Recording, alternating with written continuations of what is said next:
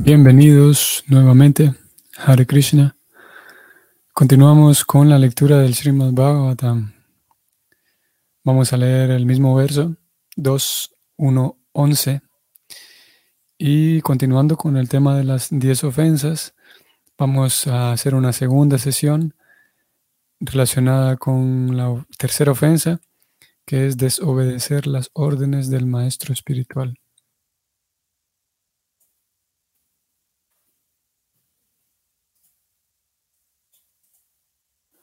Om Namo Bhagavate Vasudevaya. Om Namo Bhagavate Vasudevaya. Om Namo Bhagavate Vasudevaya. Etam nirvidyamananam ichitam akuto bhayam Yoginam Nripanirnitam Harer Namanukirtanam.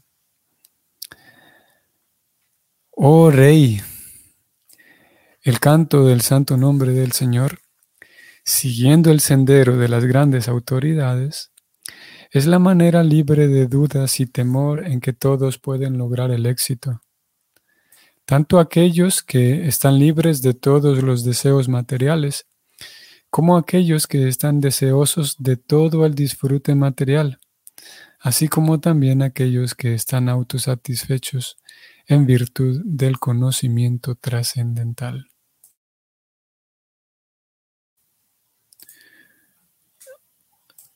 Vamos a bajar hasta donde encontramos la lista de las 10 ofensas y leemos nuevamente esta tercera ofensa que preocupada la escribe así.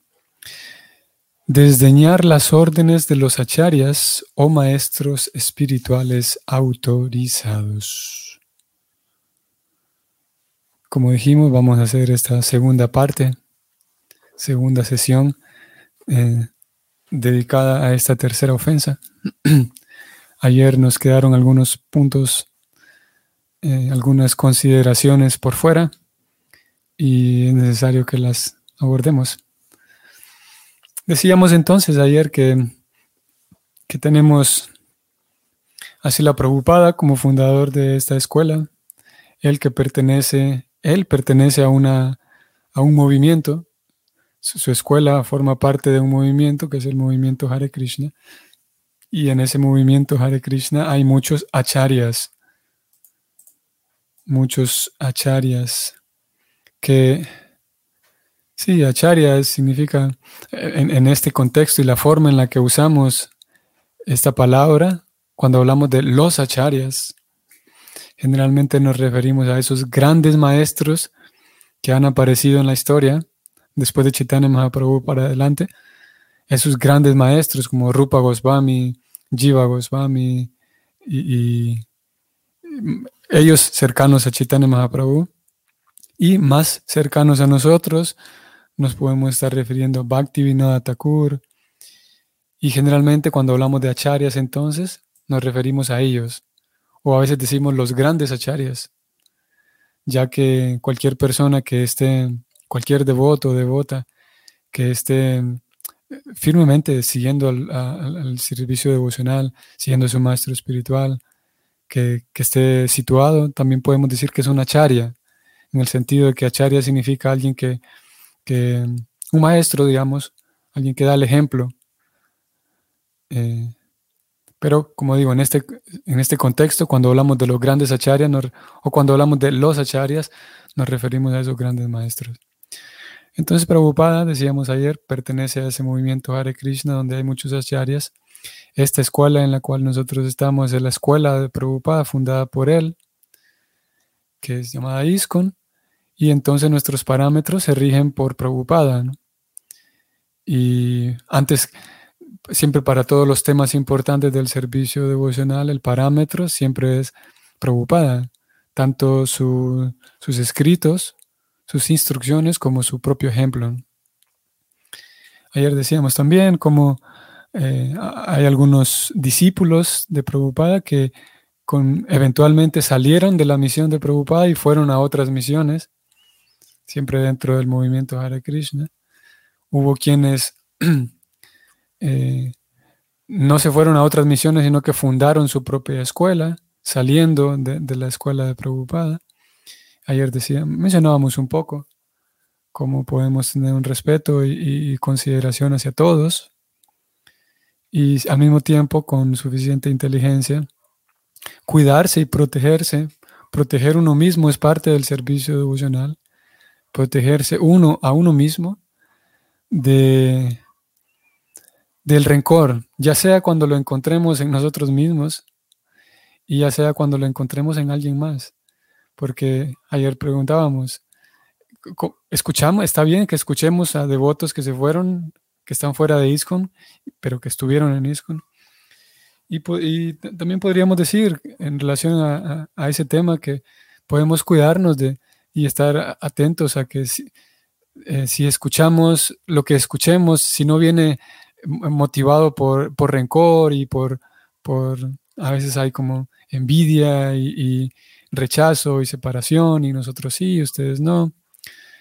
Eh, es importante que nos cuidemos de eso, ya sea de devotos, de maestros que se fueron de, de ISKCON o de devotos que están dentro de ISKCON. Esto no es, no querría decir que, de que solamente dentro de ISKCON vamos a encontrar devotos completamente, eh, ¿cómo decir? Solamente en ISKCON vamos a encontrar muy buena asociación, digamos. Devotos inspiradores, devotos serios, devotos sinceros, devotos maduros, devotos cuerdos. Eso naturalmente por por regla de probabilidades, más bien de estadística, vamos a encontrar personas así en todos lados. Y lo mismo al revés, vamos a encontrar personas en cuyo corazón hay odio y rechazo y envidia y deseo de superioridad. Eso lo vamos a encontrar tanto en otros lugares como en ISKCON. Y vale la pena que nos cuidemos de ello. Bien, entonces lo que quería decir en relación al tema de, a este tema, cosas que se quedaron por fuera, Voy a compartirles aquí la pantalla. Ok, esta tercera ofensa es desobedecer o desdeñar. Claro, si uno desdeña, si uno menosprecia las órdenes del maestro, naturalmente las va a desobedecer. A veces esa tercera ofensa se preocupada la, la escribe así. Vamos a hacer eso primero antes que otra cosa. Vamos a abrir una nueva pestaña aquí y vamos a ir a Néctar de la Devoción. Y vamos a ver cómo Prabhupada en el Néctar de la Devoción, capítulo 8, la escribe justamente así. Él la escribe como desobedecer las órdenes del maestro espiritual. Aquí la tenemos, ¿ve? Él dice en capítulo 8, Néctar de la Devoción, hacia el final, las ofensas contra el santo nombre son las siguientes, dos puntos. Vamos a la tercera de una vez. Desobedecer las órdenes del maestro espiritual. Mientras que aquí en el, verso del Bhagavatam de hoy, Prabhupada la tradujo como la primera, la segunda y la tercera. Dice Prabhupada, desdeñar las órdenes de los acharyas, su maestro espiritual. Como decíamos, si uno las desdeña, si uno las menosprecia sus instrucciones, pues uno no puede despreciar algo y tomarlo en serio al mismo tiempo. Y si lo desprecio es porque no lo tomo en serio, y si no lo tomo en serio, pues la voy a desobedecer. Otra cosa interesante aquí es que Prabhupada habla en, el verso del Bhagavatam de desobedecer las órdenes de los acharyas o maestros espirituales autorizados. Aquí habla en plural. Mientras que en el néctar de la devoción él solamente dice desobedecer las órdenes del maestro espiritual. Y ya que Prabhupada escribe en, ambos estilos, tanto plural y, y singular, eso querría decir de que de que abarca a todos. No, quiere, no querría decir de que, bueno, es una ofensa desobedecer a mi guru, pero puedo menospreciar a otros, ¿no? Ya que si leyéramos solamente, si nosotros tuviéramos solamente leído eh, eh, la tercera ofensa de este néctar de la devoción, podría dar la impresión de que sí, de que la ofensa es desobedecer a mi guru, mi maestro. Pero como Prabhupada lo presentó aquí en plural, eso quiere decir que que no solamente aplica para mi guru, para mi maestro, sino que Prabhupada dice a los acharyas y maestros espirituales autorizados. O sea que el, desdeñar a cualquier maestro espiritual autorizado, eso es, eh, Eso entra también en la tercera ofensa. Vamos entonces capítulo 6 mismo del Néctar de la Devoción. Y aquí vamos a ir encontrando cosas más interesantes. Siempre el Néctar de la Devoción, que les recuerdo, vamos a ir allá atrás un momento,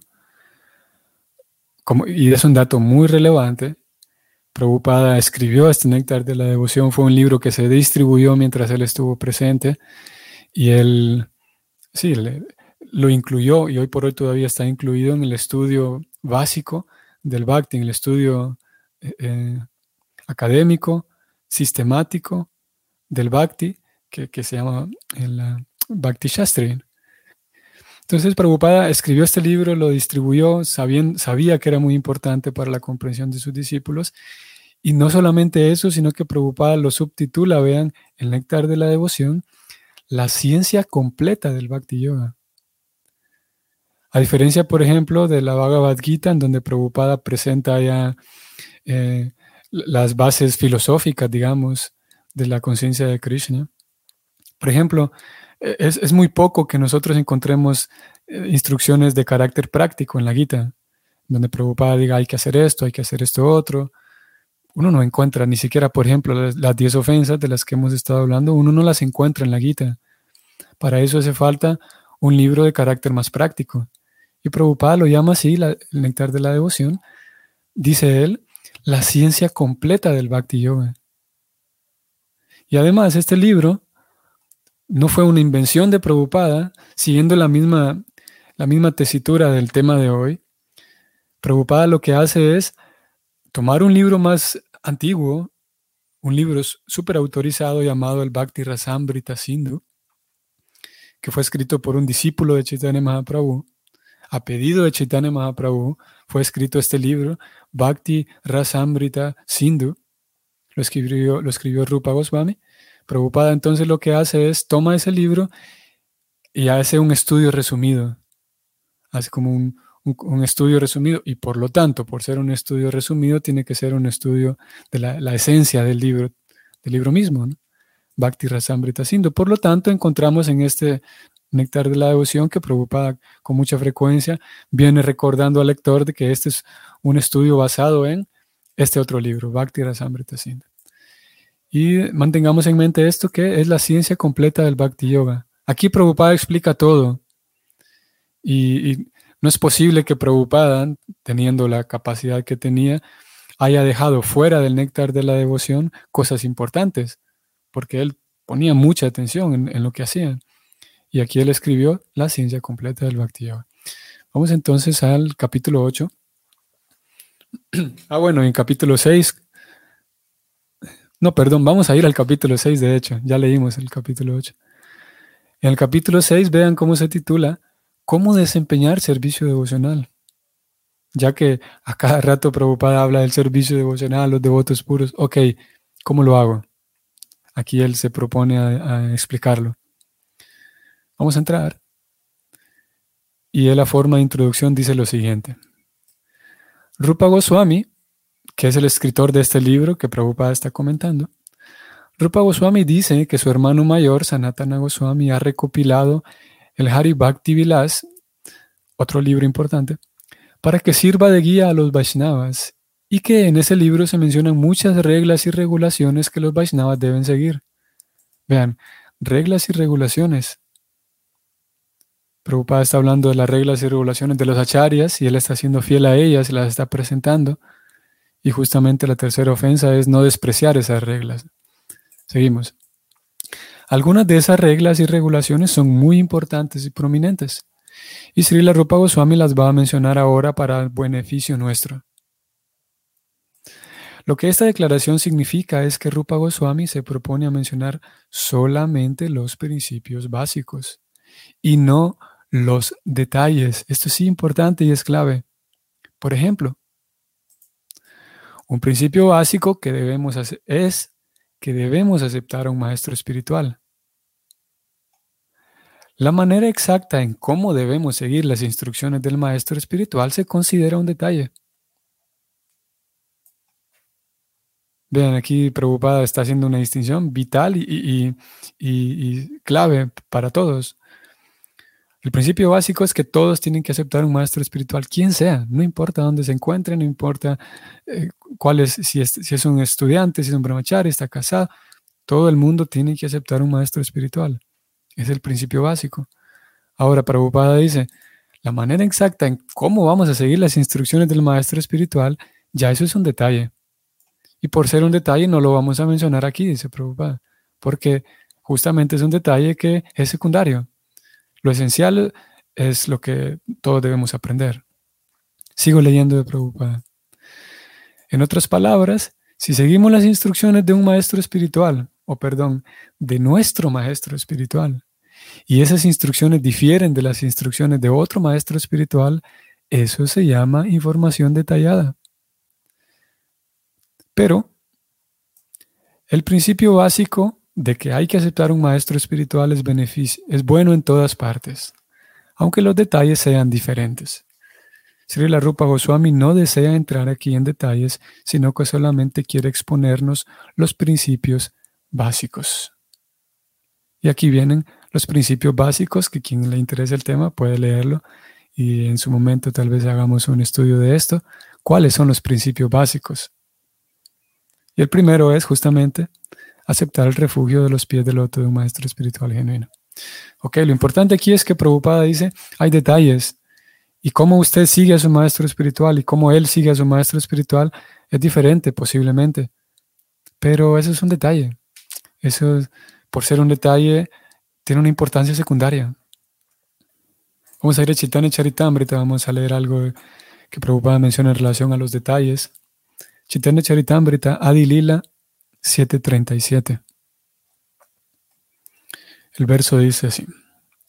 Sri Chaitanya perdonó a todos y todos ellos se sumergieron en el océano de servicio devocional, porque nadie puede escapar a la incomparable red de amor de Sri Chaitanya Mahaprabhu.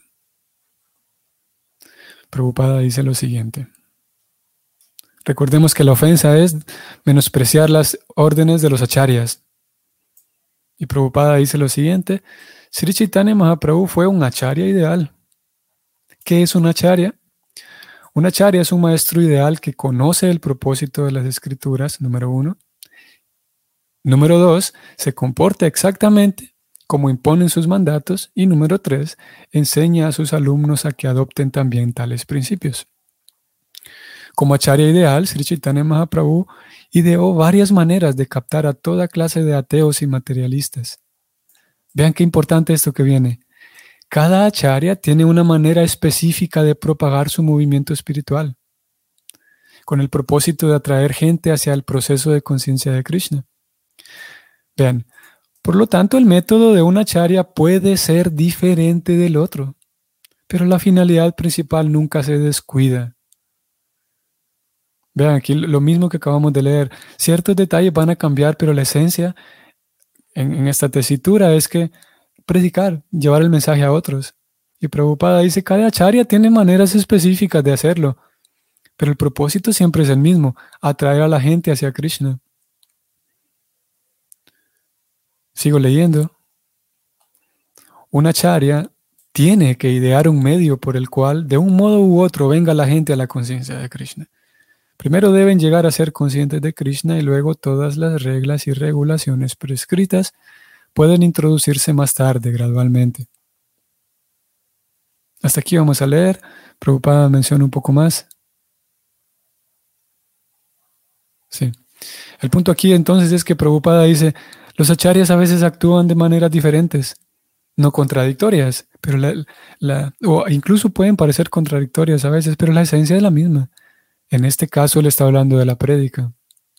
Ahora, nosotros tenemos una sociedad o pertenecemos a una sociedad de ISKCON que es multiguru, en el sentido de que hay muchos maestros espirituales, discípulos de Prabhupada. Hoy por hoy estamos en, ese momento histórico en el que eh, la mayoría de los maestros espirituales que conocemos son discípulos de Prabhupada. Hay algunos, muy pocos, tal vez eran contados con, no sé si con los dedos de la mano, sí creo que es no alcanzamos a contar 10, la verdad no, conozco el dato con, certeza, pero estoy seguro que son muy pocos los, eh, los que son maestros espirituales, que inician discípulos, pero que no son discípulos de Prabhupada, sino discípulos de un discípulo de Prabhupada, o sea, la tercera generación. Pero en general, la gran mayoría son discípulos de Prabhupada. Y todos ellos están tratando de servir a Prabhupada. Algunos tienen un enfoque más en el kirtan, algunos tienen un enfoque más en la distribución de libros, algunos tienen, todos tienen enfoques diferentes. Algunos están más dedicados, por ejemplo, a desarrollar comunidades eh, eh, agrícolas, otros están más enfocados en desarrollar programas educacionales, algunos otros están más enfocados en desarrollar eh, que, en la educación, por ejemplo algunos están más enfocados en simplemente viajar y cantando Hare Krishna. En fin, tenemos una cantidad muy grande de acharyas, de acharyas en ese sentido de que son maestros. Y Prabhupada dice aquí, cada acharya tiene una manera específica de propagar el movimiento espiritual. Y así como lo Prabhupada lo está diciendo aquí, podemos, como digo, comprender la realidad actual en la cual vivimos. Cada maestro espiritual tiene diferentes enfoques, diferentes énfasis entonces yo puedo caer en la trampa de dos cosas.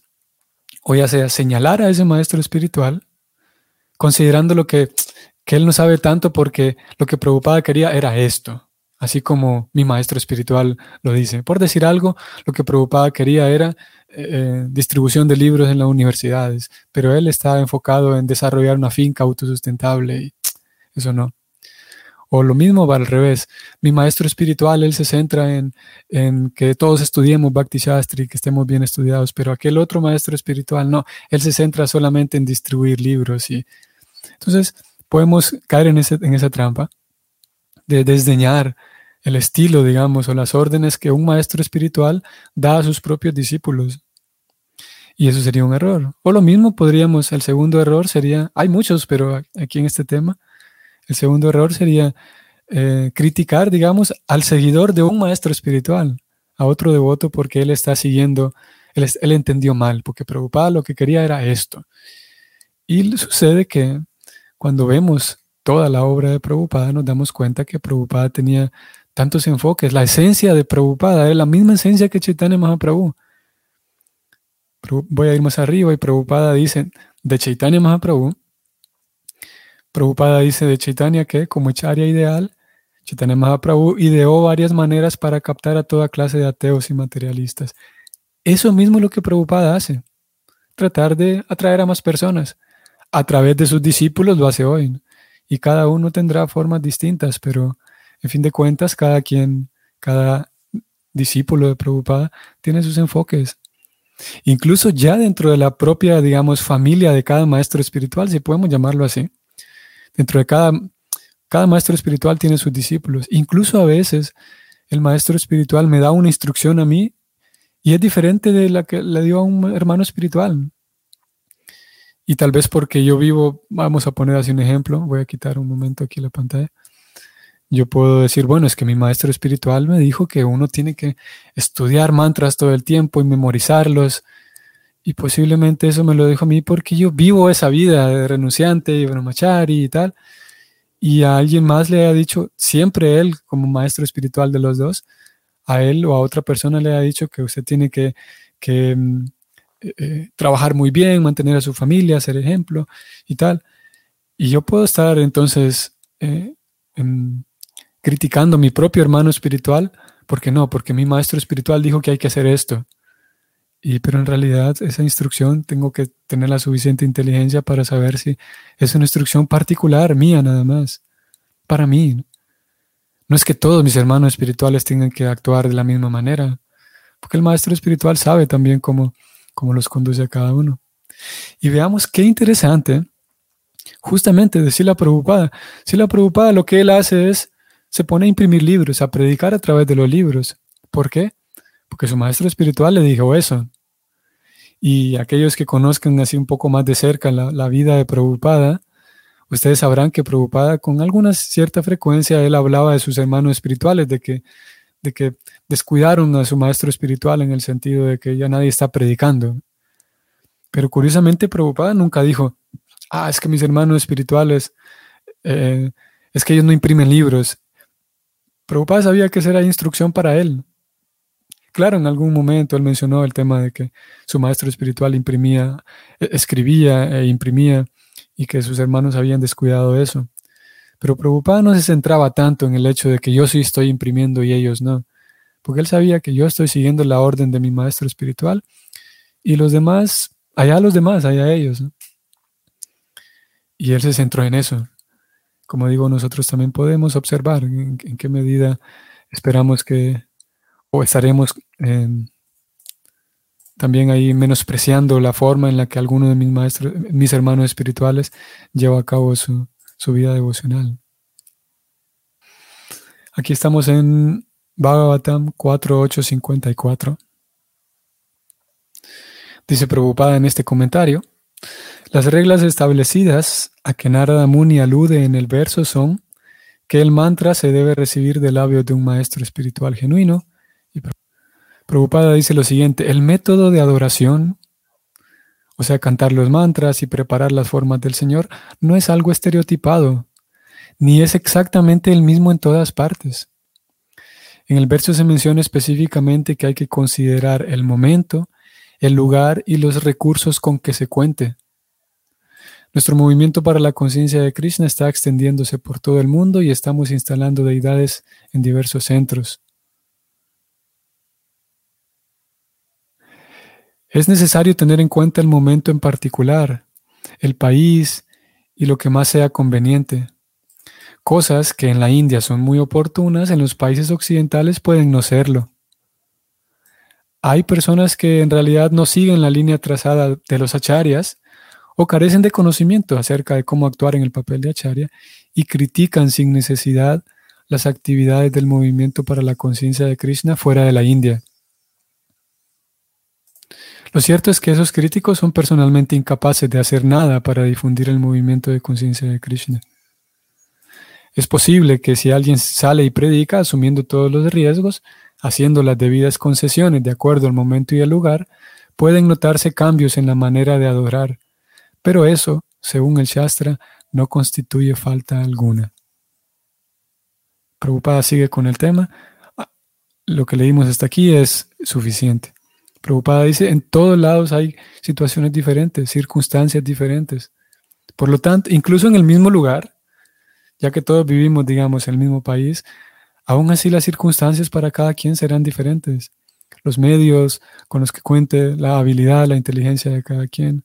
Por lo tanto, no es algo estereotipado, como dijo Prabhupada arriba. El método de adoración no es algo ni estereotipado, ni es exactamente el mismo en todas partes. Por lo tanto, vale la pena conocer la esencia de las escrituras para eso es el estudio, para reconocer también los detalles y, saber que si, puedo, si voy cambiando detalles, no sentirme mal porque estoy ofendiendo a mi maestro espiritual, porque yo no me levanto a las 4 de la mañana a cantar los mantras. Pero ese es un detalle. ¿A qué hora la persona se levanta para cantar los mantras? Es un detalle. Si la persona, en el mismo ejemplo de Prabhupada, el mismo lo decía a sus discípulos que yo cantaba mis yapas, dice Prabhupada, cuando era casado, Cantaba cuatro yapas antes de, desayunar, cuatro yapas antes de almorzar, cuatro yapas antes de cenar y cuatro yapas antes de dormir. Ustedes pueden hacer eso también, dice Prabhupada. Eso es un detalle. No querría decir de que, bueno, como Prabhupada así lo hacía, todos tenemos que cantar yapas cuatro, cuatro, cuatro y cuatro, porque así lo hacía él. Eso sería seguir como un borreguito. Aquí es entender el principio básico que hay de fondo. El principio básico es todos tienen que cantar el mantra Hare Krishna, los que estén serios e interesados. Y cómo se ajusta a su propia vida, eso ya dependerá de cada quien, porque no es ni estereotipado ni exactamente el mismo. Y si yo entonces reconozco que esto es un detalle, simplemente estoy moviendo un detalle, puedo estar tranquilo de que no estoy cometiendo ninguna ofensa. Y también al mismo tiempo, no voy a ir por ahí, por la vida, exigiéndole a todos que sigan al pie de la letra todos los detalles, pensando que si ellos no siguen detalles están siendo ofensivos con el maestro espiritual. El asunto es comprender la esencia y seguir el maestro espiritual. Como dijo Prabhupada, lo leímos en el néctar de la devoción. Cada quien como sigue los, los principios básicos, ya eso es un detalle. Entonces finalmente le damos esta carta, no la vamos a leer toda porque curiosamente es una de las cartas grandes que he encontrado, cartas de Prabhupada, es bastante extensa. Vamos a leer solamente un parágrafo, un párrafo en realidad. 22 de diciembre del 72. Y vamos a ir hasta allá abajo. Y Preocupada dice lo siguiente, vean. el movimiento para la conciencia de Krishna es para entrenar a los hombres o a las personas para que sean independientemente reflexivos y competentes en todos los tipos de conocimiento y acción. Vean qué interesante y, contundente y, bien claro el objetivo que Prabhupada persigue. Él sabe lo que persigue. Lo leo nuevamente. El movimiento para la conciencia de Krishna está para entrenar a las personas a que sean independientemente reflexivos y competentes en todos los tipos de departamentos del conocimiento y acción, no para crear burocracia. Vean que preocupada, como digo, está, claro y sabe lo que busca. Una vez que hay esa burocracia, todo se echa a perder. Debe haber siempre esfuerzo individual y trabajo y responsabilidad, espíritu competitivo, no que una persona debe dominar todo y distribuir los beneficios y a otros, y ellos no hacen nada más bien que solamente mendigar de ti y que tú les provees todo. No, dice Prabhupada. Vean que Prabhupada tenía, como digo, una visión clara de lo que quería y lo que buscaba. Que sus discípulos se vuelvan, dice él, personas independientemente reflexivas, o sea, que tengan la capacidad, en esta tesitura de la que hemos estado hablando, tengan la capacidad de reconocer, por ejemplo, cuando un líder está actuando mal, que tengan la capacidad de pensar, reflexionar independientemente. Cuando un líder está actuando mal y que, y que no se deje engañar, por, por un lado. Y pensar independientemente para saber en qué momento voy a modificar un detalle porque las circunstancias mías cambiaron, entonces voy a modificar un detalle sin sentirse culpable, sin cargar con ese peso de la culpa que es otro anarta. Me voy a sentir culpable porque, vean que es, es paradójico, porque yo me podría sentir culpable porque estoy haciendo algo que el Bhakti recomienda que haga, o sea, porque estoy ajustando un detalle de mi vida práctica. Y sucede que, que puedo sentirme mal porque estoy dejando de hacer esto porque ya no puedo, porque no tengo los suficientes recursos, porque el tiempo no me da, porque no tengo salud. Por diferentes razones uno tiene que modificar ciertas cosas. Pero haciendo uso de esto que dice aquí preocupada, la, la reflexión independiente, yo mismo como un individuo puedo pensar y hacer uso de mi inteligencia y puedo estar tranquilo sabiendo que no estoy haciendo ninguna falta, no estoy fallando nada de la conciencia de Krishna, sigo haciendo todo pero simplemente modifiqué algunos, algunas cosas, eh, detalles, en, que, bueno, ya no me levanto a tal hora para cantar las yapas, lo hago a tal hora, ya no puedo ir tales días al templo, no puedo ir con cierta frecuencia, voy con esta otra frecuencia, y en fin. Y si tenemos esa capacidad de pensar independientemente con, con inteligencia, de, de, mantenerse refugiado en Krishna, y Krishna a través de, de la intuición, Krishna da la inteligencia para saber de qué manera ir yo desempeñando mi conciencia de Krishna. Porque como dijimos, no es algo estereotipado. Va a haber preguntas de la conciencia de Krishna que son certeras, como por ejemplo, ¿cuántas son las cualidades de Krishna? Punto, son 64, por decir algo. Pero hay otras preguntas que nunca vamos a encontrar una respuesta en otros, sino que tendremos que usar la inteligencia que Prabhupada busca regalarnos o educarnos entrenarnos para que tengamos suficiente inteligencia para saber cómo em, resolver esto que la vida me pone aquí, cómo resolver el hecho de que ajustar mi vida devocional y no interrumpir mis propias responsabilidades y ajustar ciertos pequeños detalles. Y saber que eso no es una ofensa, saber que reconocer la esencia para mantenerme fiel a ella.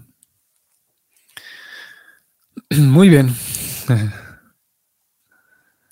Vamos a detenernos aquí hoy.